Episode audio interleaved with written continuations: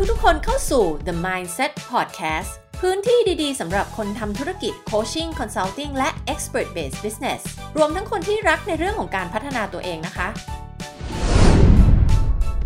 สวัสดีค่ะ ขอต้อนรับทุกคนเข้าสู่ The Mindset Podcast นะคะ หัวข้อที่จะมาคุยวันนี้นะคะ เป็นหัวข้อที่เราชอบมากๆเลยนะคะ ซึ่งครั้งแรกที่ได้ยินประโยคนี้นะคะ ที่ว่า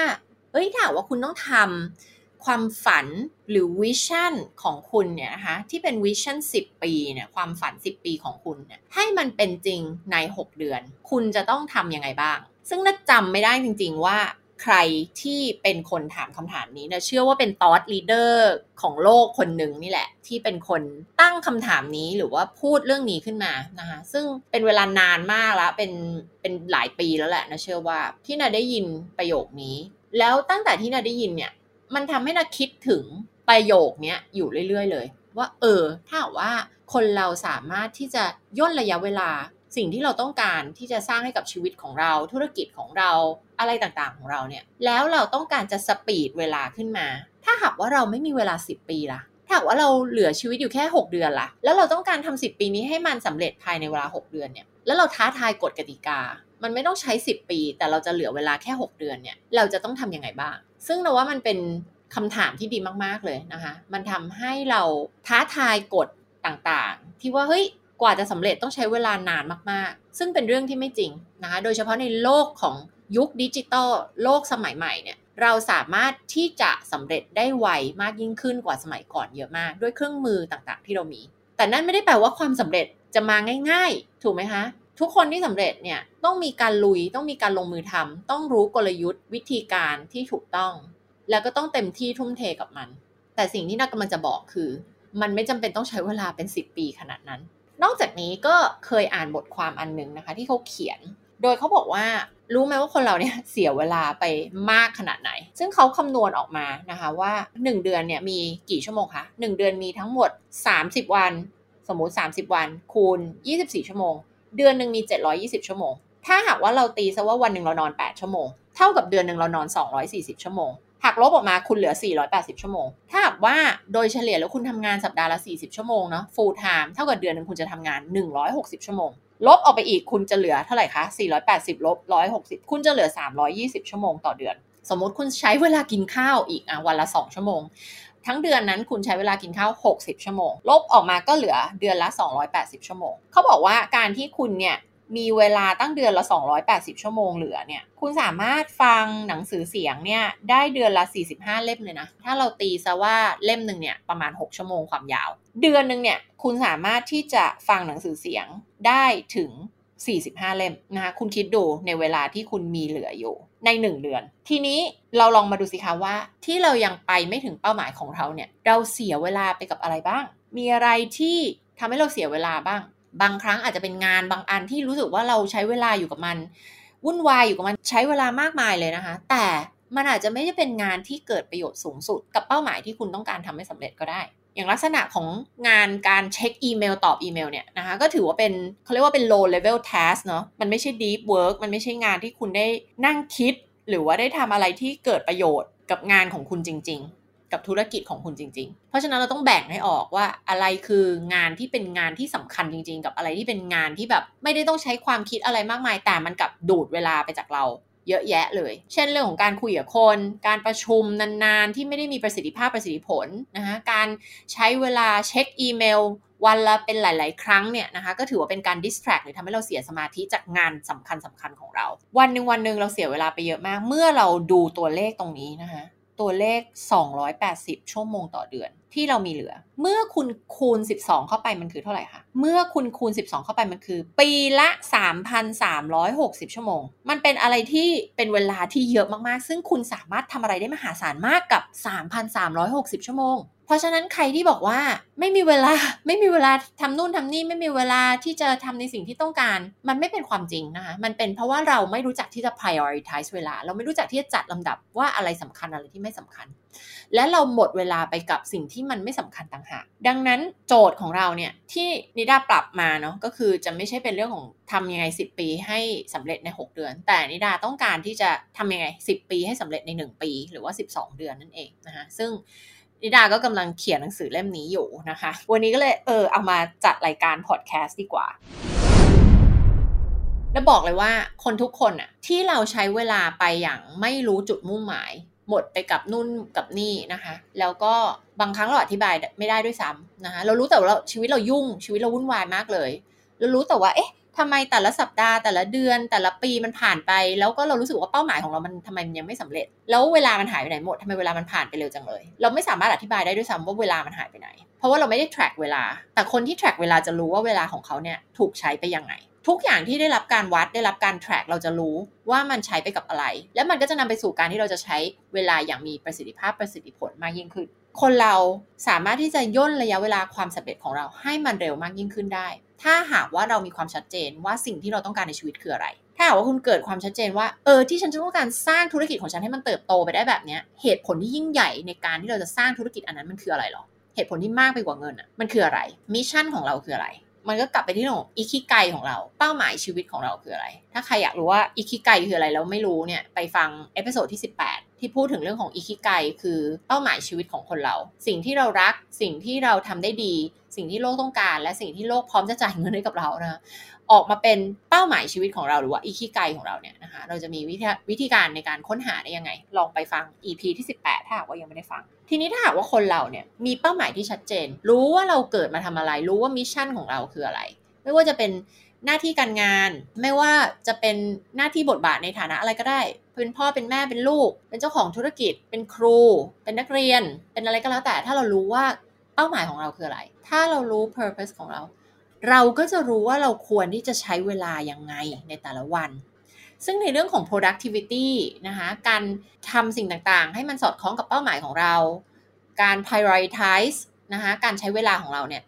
ก็มีหลาย episode ที่นะพูดในเรื่องของหัวข้อเหล่านี้ แต่เชื่อไหมคะว่า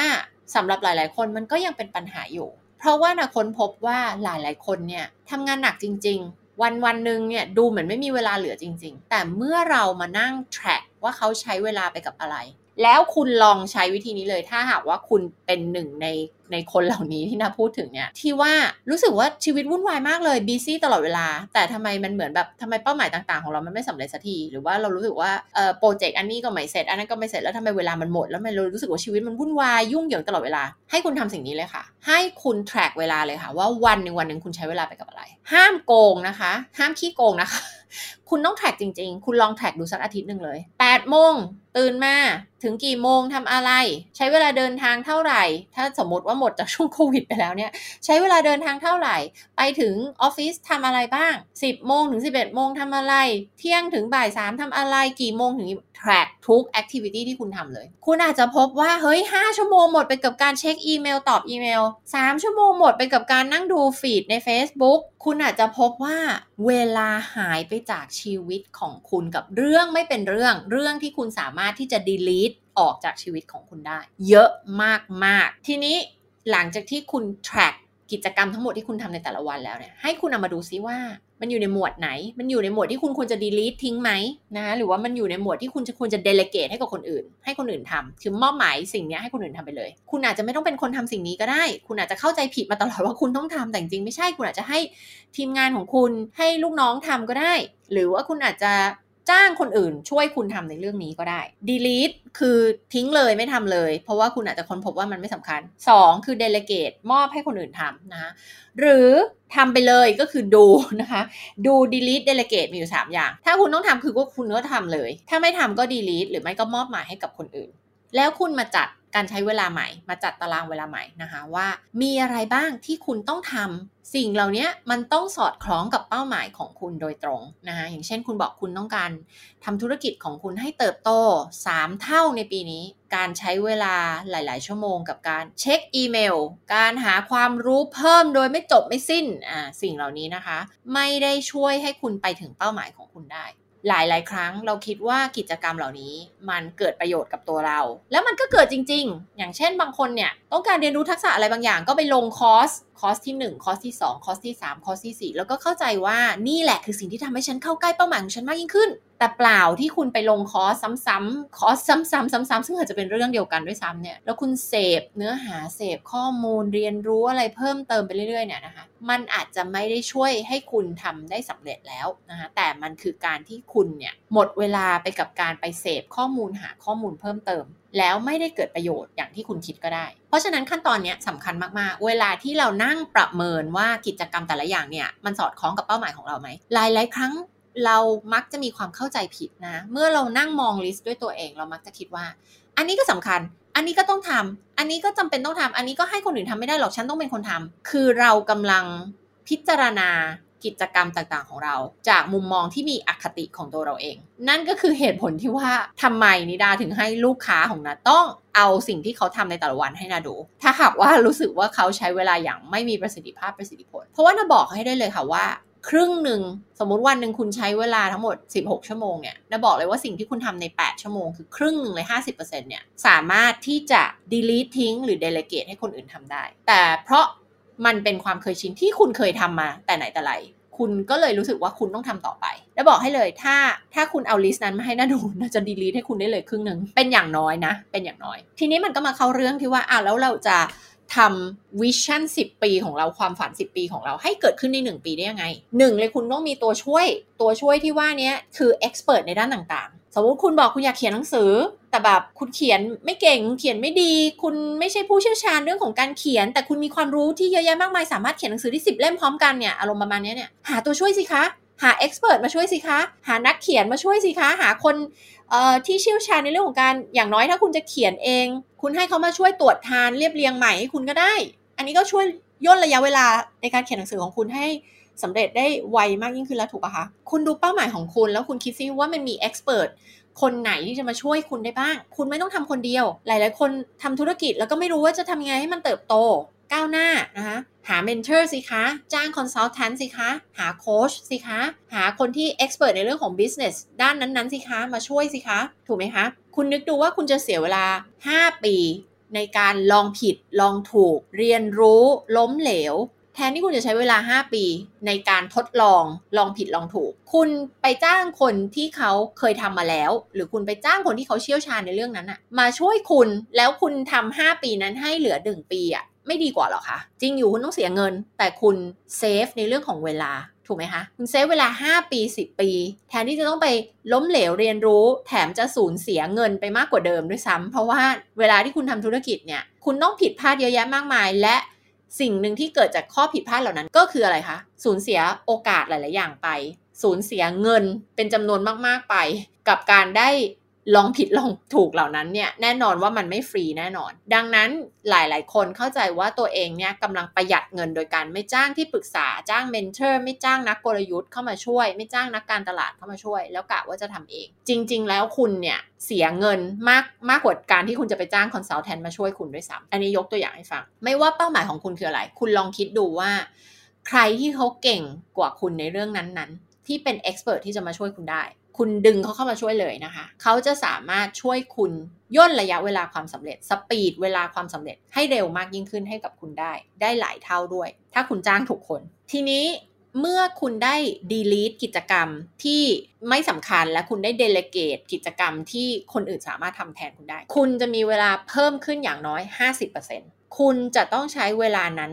อย่างชาญฉลาดมากที่สุด โดยคุณต้องหยิบเป้าหมายของคุณมาดู แล้วลิสต์ออกมาว่า ในการที่แผน 10 ปีนี้ ความฝัน 10 ปีนี้ของคุณจะสำเร็จ มันต้องมีอะไรเกิดขึ้นบ้าง แล้วคุณเอา list ของไอ้สิ่งที่ต้องเกิดขึ้นนั่นแหละ มานั่งคิดว่าคุณจะใช้เวลาในแต่ละเดือน แต่ละสัปดาห์ แต่ละวัน ไปกับอะไรบ้าง เพื่อให้มันสอดคล้องกับเป้าหมายนั้น เพื่อให้มันสอดคล้องกับสิ่งที่คุณเพิ่ง list ออกมาว่ามันต้องเกิดขึ้นเป้าหมาย 10 ปีของคุณถึงจะสำเร็จ เช่น ถ้าคุณบอกว่า 10 ปีคุณอยากสร้างอาณาจักรบริษัทพัฒนาตัวเอง 10 ปีนี้ต้องมีอะไรเกิดขึ้นบ้าง คุณต้องมีหนังสืออะไรออกมา คุณต้องสร้างคอร์สอะไรขึ้นมาแล้วบ้าง คุณต้องมีตำแหน่งไหนมาช่วยคุณบ้าง คุณต้องทำการตลาดแบบไหน มันต้องมีอะไรเกิดขึ้นบ้าง เป็นสิ่งหลักๆ แล้วคุณเอาสิ่งที่คุณทำในแต่ละเดือน ในแต่ละสัปดาห์ ในแต่ละวัน แมปออกมา เขียนออกมา และสิ่งที่คุณเขียนออกมา มันต้องสอดคล้องกับสิ่งที่คุณเพิ่ง list ออกมาว่ามันต้องเกิด เพื่อให้ vision 10 ปีของคุณเป็นความจริงได้ และจะบอกเลยว่า เวลาที่เราคิดว่า project ต่างๆ ความฝันต่างๆ ของเราที่ต้องใช้เวลา 3 ปีบ้างละ5ปีบ้างละ10 ปีบ้างละจะบอกเลยว่ามันไม่ใช่ความจริง ความจริงเราสามารถ speed up ความสำเร็จนั้นได้แบบคูณ 3 คูณ 5 เท่าเลย คุณสามารถที่จะทำ5ปีให้เหลือ 1-2 ปีได้ คุณสามารถจะทำ10 ปีให้เหลือ 1 ปีได้ คุณสามารถจะทำ3ปีนั้นให้เหลือ 1 ปีได้ ถ้าหากว่าคุณรู้จักที่จะ manage เวลา ถ้าหากว่าคุณรู้กลยุทธ์วิธีการที่ถูกต้อง ถ้าหากว่าคุณหาคนมาช่วยคุณได้ถูกคน 3 ปัจจัยนี้จะสามารถทำให้คุณสร้างความฝัน 10 ปีของคุณให้เกิดขึ้นใน 1 ปีได้ จบจากพอดแคสต์ตอนนี้ไปแล้วนะคะและอยากให้ทุกคนลองไปคิดกันดูนะคะแล้วก็ไป track เวลาว่าเราใช้เวลาหมดไปกับอะไรบ้างในแต่ละวัน เขียน vision ของเราออกมาให้ชัดเจน เขียนว่ามันต้องมีอะไรเกิดขึ้นบ้าง vision ของเราถึงจะสำเร็จ แล้ว map ออกมาว่าในแต่ละ quarter แต่ละเดือน แต่ละสัปดาห์และแต่ละวันต้องมีอะไรเกิดขึ้นบ้าง ซึ่งจริงก็มีหนังสือเล่มหนึ่งที่เขียนถึงเรื่องนี้นะคะ ชื่อหนังสือชื่อว่า 12 week year ซึ่งเป็น concept ของการที่คุณจะทำยังไงให้ความสำเร็จของคุณเนี่ยวางแผนกันทีละ 12 สัปดาห์ คือเขาบอกว่าไอเดียเนี้ยมันมาจากการที่เขาบอกว่า 1 ปีเนี้ยมันยาวนานเกินไป คนเราอะถ้าเราต้องคิดวางแผน 1 ปี กว่าจะมาถึงกลางปีเราก็ลืมไปแล้วอะไรเงี้ย คือไม่โฟกัสเขาก็เลยบอกว่าเราจะมาใช้วิธีการวางแผนของเราเนี่ย เป็น 12 สัปดาห์ เราจะมีเป้าหมาย 12 สัปดาห์ แล้วเราก็จะแตกลงมาอีกทีนึงว่าใน 12 สัปดาห์เนี้ยแต่ละสัปดาห์มีอะไรที่ต้องทำบ้าง อันเนี้ยก็เป็นอีกหนึ่งไอเดียที่ดีนะคะคือการวางแผน project แบบ 12 สัปดาห์ ซึ่งนิดาเองก็ใช้วิธีการนี้อยู่เหมือนกันนะคะกับธุรกิจของตัวเอง คือน่าเชื่อว่าวิธีการนี้มันดีและมัน work เพราะว่าอะไร เพราะว่า 12 สัปดาห์มันไม่ยาวนานเกินไปนึกออกไหมคะ มันทำให้เรารู้สึกว่า เออ เรารู้ว่าสัปดาห์นี้เราจะทำอะไร แล้วสัปดาห์ต่อไปจะทำอะไร แล้วสัปดาห์ถัดไปจะทำอะไร มันทำให้เรารู้สึกไม่ท่วมทนไม่รู้สึกว่ามันแบบมากเกินไป มันเยอะเกินไป มันรู้สึกว่ามัน manage ได้ มันจัดการได้ แล้วมันมีแค่ 12 สัปดาห์เท่านั้น มันดูแบบโอเคอะอ่าเดี๋ยวสัปดาห์นี้ทำอย่างนี้ เดี๋ยวสัปดาห์หน้าต้องมีโปรเจกต์นี้เสร็จนะ แล้วเดี๋ยวขั้นตอนต่อไปก็เป็นในสัปดาห์ที่3อย่างเงี้ยเรารู้สึกว่ามันทำให้เรารู้สึกว่า เรารู้ว่าในช่วงระยะเวลา 3 เดือนเนี้ยเราจะต้องโฟกัสกับโปรเจกต์อะไรบ้าง มันทำให้เราไม่ไปทำแบบ 10 อย่างพร้อมๆ กัน 10 โปรเจกต์พร้อม ๆ กันอะไรเงี้ย ก็ลองทำกันดู เขียนทุกสิ่งทุกอย่างตามที่เราบอกออกมานี้นะคะ อย่าลืม track เวลา ดูด้วยว่ากิจกรรมต่างๆ ที่เราทำเนี่ยมันหมดไปกับอะไรบ้างนะคะ มีอะไรที่สามารถ delete ได้ delegate ได้ แล้วก็มีอะไรที่ต้องทำก็ทำทันที แล้วอีก เทคนิคหรือวิธีการหนึ่งที่นาใช้ที่นาใช้แล้วก็ให้ลูกค้าใช้ด้วยเนี่ยก็คือ Trello นะไม่รู้ว่าเคยได้ยินแอปที่ชื่อว่า Trello หรือเปล่าหรือว่า Trello Board Trello เนี่ย T R E L L O เนี่ยนะคะก็เป็นแอปที่เอาไว้ใช้ manage project แล้วก็ทำได้หลากหลายประโยชน์มากเลยนะคะ มันจะมี template หลาย ๆ อย่าง ซึ่งมันก็จะแบ่งออกเป็นคอลัมน์คอลัมน์คอลัมน์แล้วเราก็ใส่ลงไป เป็นข้อๆ มันจะออกมาเป็นเหมือนบัตรบัตรคำอะ่ะ เหมือนเป็นแบบเป็นการ์ดอะ่ะในนั้นมันเรียกว่าการ์ด เหมือนเหมือนเราใช้กระดาษแผ่นเล็ก ๆ เหมือน Post-it อย่างเงี้ย แล้วเราก็เขียนแต่ละข้อที่เราต้องทำที่เราทำทีนี้พอเราไว้ใน to do list แล้วอะแล้วพอมันทำเสร็จแล้วอะค่ะ เราก็ย้ายมันไปไว้ในลิสต์ที่ทำเสร็จแล้ว หรือลิสต์ที่ delegate ให้คนอื่นทำอะไรเงี้ยนะคะ ถ้าว่าใครเคยใช้แอปที่ชื่อ Todoist อะ ใน Apple Store นะของ iOS เนี่ยมี แต่ว่าไม่แน่ใจว่าของ Android มีไหมนะคะ แต่ก็น่าจะมีแหละนะคะชื่อ Todoist เหมือนมาจากคำว่า To Do list เนี่ย ก็เหมือนใช้หลักการคล้ายๆกับ Trello board เนี่ยนะคะ ก็คือเป็นเป็นเหมือนบอร์ดเป็นกระดานอันหนึ่ง แล้วก็มีคอลัมน์ที่ 1 ที่ 2 ที่ 3 ที่ 4 ที่ 5 ก็แล้วแต่ว่าเราจะแบ่งหมวดหมู่ยังไง อันเนี้ยนิดาก็จะใช้วิธีการเขียนมาเลยว่าโปรเจกต์ใน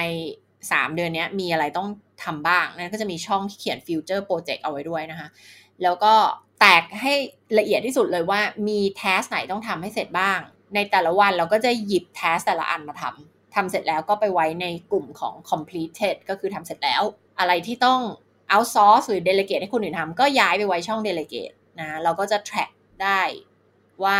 อะคนนี้ทำเสร็จหรือยัง งานนั้นส่งกลับมาแล้วหรือยังอะไรเงี้ยนะคะ สมองของคนเราเนี่ยมันจะฟังก์ชันได้ดี เมื่อเราเกิดความชัดเจน ในทางตรงกันข้ามคือเวลาที่สมองของคนเรามันสับสน มันงง มันเบลอเนี่ย มันจะไม่อยากลงมือทำอะไรเลย มันจะแบบ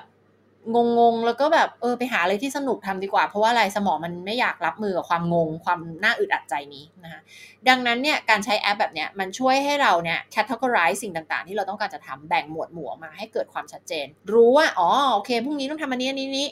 ทำเสร็จแล้วก็ย้ายหมวดไปไว้ในกลุ่มของการงานที่เราทำเสร็จแล้ว มันก็จะทำให้เรารู้สึกแบบสบายใจ รู้สึกโล่ง รู้สึกมีความชัดเจน รู้แล้วว่าในสามเดือนนี้มีอะไรต้องทำบ้าง มีอะไรบ้างที่ฉันต้องทำวันนี้ มีอะไรที่ฉันต้องทำสัปดาห์นี้อะไรเงี้ยนะมันจะมีความชัดเจน เราก็ไม่ต้องคิด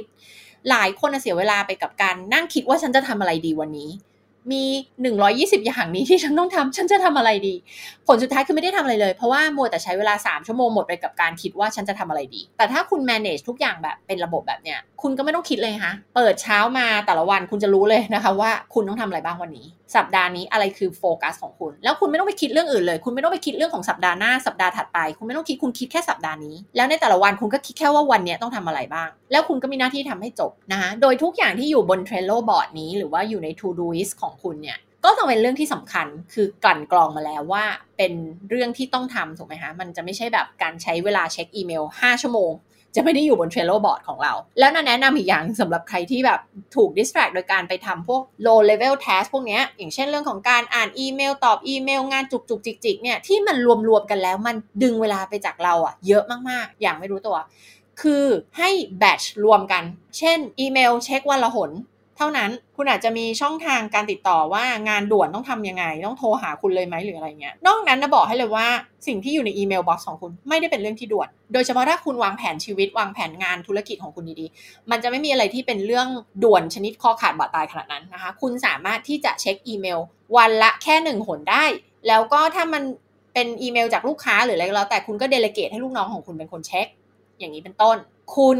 สามารถที่จะ batch อีเมลทั้งหมดแล้วเช็คทีเดียว มันจะช่วยคุณ concentrate และ ทำให้จบได้โดยที่คุณไม่ต้องถูก distract จากงานอื่นๆ เวลาที่คุณทำงานอื่นๆ คุณก็สามารถที่จะโฟกัสแล้ว concentrate ทำให้มันจบทีเดียวไปได้เลย โดยที่ไม่ต้องแบบว่าทุก5นาทีอีเมลดังติ้งหันไปเช็คหันไปเช็คหันไปเช็คกลับมาอ้าวทำถึงไหนแล้วนะลืมไปละต้องมาเริ่มทวนใหม่ว่าเมื่อกี้ทำอะไรอยู่ แล้วมันทำให้คุณเสียเวลามากกว่าเดิมนะคะหลายๆ คนที่ชอบ multitasking คือทำงาน 4 อย่าง 5 อย่างพร้อมๆ กันบอกเลยว่ามันไม่ได้ช่วยให้คุณประหยัดเวลา มันไม่ได้ช่วยให้คุณทำงานเร็วขึ้นเลยนะคะ การที่จะทำงานได้เร็วขึ้นคือทำทีละอย่างแล้วก็โฟกัสไปเลย แล้วก็มีอะไรที่มันเป็นงานจุกๆจิกๆเนี่ย batch รวมกันให้หมดเลยทำทีเดียวพร้อมกันทีเดียว เช็คอีเมลเช็คทีเดียวเช็ควันละแค่หนเดียวหรือมากสุดคือ 2 หน ช่วงเช้าช่วงบ่ายอะไรเงี้ยลองวางแผนดูมันขึ้นอยู่กับว่าคุณทำงานอะไรทำธุรกิจอะไรด้วยอะอันนี้ก็เป็นเคล็ดลับที่อยากจะมาแชร์วันนี้นะคะ ก็ลองไปทำกันดูนะคะ แล้ววางแผนคิดออกมาซิว่าคุณมีตัวช่วยอะไรบ้าง คุณ ทำยังไงได้บ้าง เพื่อที่จะทำความฝัน 10 ปีของคุณให้เกิดขึ้นได้ใน 1 ปี คุณจะต้องมาจาก mindset ที่เชื่อก่อนว่ามันสามารถทำได้ คุณต้อง challenge ท้าทายความเชื่อเก่าๆที่คุณเคยมี หลายๆ คนมีความเชื่อที่ผิดที่ว่า อุ้ยความสำเร็จมันต้องใช้เวลาอันยาวนานมากกว่ามันจะสำเร็จ หลายคนมีความเชื่อผิดๆว่า อุ้ยมันต้องมั่นใจก่อน หรือมันต้องพร้อมก่อน ซึ่งไม่จริงเลยนะคะ คนที่สำเร็จเนี่ยเขาทำก่อนที่เขาจะพร้อม อันนี้คือหลักการที่แท้จริงของความสำเร็จคือทำก่อนที่จะพร้อม เพราะว่ามันไม่มีคำว่าพร้อมไงฮะถ้าคุณพร้อมนั่นแปลว่ามันเป็นเป้าหมายที่ง่ายเกินไปสำหรับคุณแล้วแหละถ้าคุณบอกว่าคุณพร้อมเนี่ยนั่นแปลว่าคุณอยู่ในคอมฟอร์ทโซนแล้วแหละแปลว่าคุณเลือกทำอะไรที่มันมันง่ายเกินไปแล้วแหละ ซึ่งมันก็จะไม่ท้าทายคุณแล้วแหละมันไม่มีคำว่าพร้อม มันไม่มีคำว่ามั่นใจก่อนเอาหวังว่าวันนี้นะคะจะได้เคล็ดลับวิธีการหลาย ๆ อย่างเลยนะคะ ที่จะได้ไปทำ วิชั่นหรือความฝัน 10 ปีของเราให้กลายเป็นจริงได้สำหรับวันนี้ก็มาฝาก 2 เรื่องนะคะ เรื่องที่ 1 ก็คือเรื่องของหนังสือใหม่ที่เพิ่งออกนะคะใน Amazon นะคะ One to Millions Entrepreneur นะคะสำหรับใครที่เป็นโค้ชเป็น consultant นะคะทำธุรกิจ expert base หรือว่า service base นะคะ ธุรกิจที่คุณได้ใช้ความรู้ความเชี่ยวชาญของคุณในการให้บริการกับลูกค้าของคุณ ไปซื้อมาอ่านได้เลยนะคะ เป็นภาษาอังกฤษนะคะ สั่งซื้อได้จาก Amazon นะคะ ถ้าอยากได้ไวก็สั่งเป็น Kindle e-book ราคาถูกกว่าด้วยนะคะ แล้วก็ลดโลกร้อนไม่ผลิตกระดาษออกมานะคะ แต่ใครที่เป็นคอหนังสือชอบสะสมหนังสือก็สั่ง paperback ได้นะคะ เป็นหนังสือที่พิมพ์ออกมาเป็นเล่มๆนะคะ ก็ให้ส่งมาที่ประเทศไทยนะคะ ก็สั่งได้เลยที่ Amazon นะคะ โดยลิงก์ก็จะอยู่ในโชว์โน้ตส่วนเรื่องที่2นะคะก็เป็นเรื่องที่พูดถึงสัปดาห์ที่แล้วไปแล้วนะคะ ก็คือเรื่องของการที่นาอยากจะมาจัดเซสชันนะให้คำปรึกษาโค้ชกันแบบสดๆ ในพอดแคสต์โชว์ The Mindset Podcast นี่แหละนะคะ ก็สำหรับใครที่อยากจะเข้ามาร่วมในรายการนะคะ ส่งเรื่องราวของคุณเข้ามาเป้าหมายอะไร ติดเรื่องอะไร มีอุปสรรคอะไร อยากให้ช่วยอะไรนะคะ ส่งมาที่ Instagram ของนิดานะคะ ที่นิดาเลิศ th นะคะ n i d a l e a r d th ส่งมาเล่าเรื่องราวของคุณให้นิดาฟังหน่อยนะคะ แล้วถ้าหากว่าได้รับการคัดเลือกเดี๋ยวจะชวนมาอัดพอดแคสต์กันสดๆนะคะ แล้วก็จะได้แบ่งปันเรื่องราวของคุณให้คนอื่นได้ฟังกันด้วยนะคะ ซึ่งประโยชน์คืออะไร ประโยชน์เนี่ยนอกจากตัวคุณจะได้รับการโค้ชแล้วเนี่ยนะคะ คนที่ฟังอยู่บอกเลยว่า ทุกคนจะรู้สึกว่าเรื่องที่ได้ฟังนำไปปรับใช้กับตัวเองได้ด้วย อุ๊ย เรื่องที่ขัดขวางความสำเร็จของคนที่เราฟังเขาอยู่เนี่ย เออ เราก็ทำคล้าย ๆ กันเลยอะ่ะ เราก็เป็นเหมือนเหมือนกันเลยอะ่ะ เป็นเหมือนกันไม่มากก็น้อย แล้วเออวิธีการที่ได้รับคำแนะนำเออเราก็เอาไปใช้ได้เหมือนกันนี่นะ นั่นก็เหตุผลว่าทำไมเราถึงอยากที่จะมาจัดก็เดี๋ยวดูว่าจะมีเคสที่น่าสนใจไหมที่จะนำมาจัดในรายการนะ คะก็ติดต่อเข้ามาแล้วกันนะคะสำหรับวันนี้นะคะ ขอบคุณที่ติดตามกันมาค่ะ แล้วเดี๋ยวพบกันครั้งหน้านะคะกับ The Mindset Podcast ค่ะ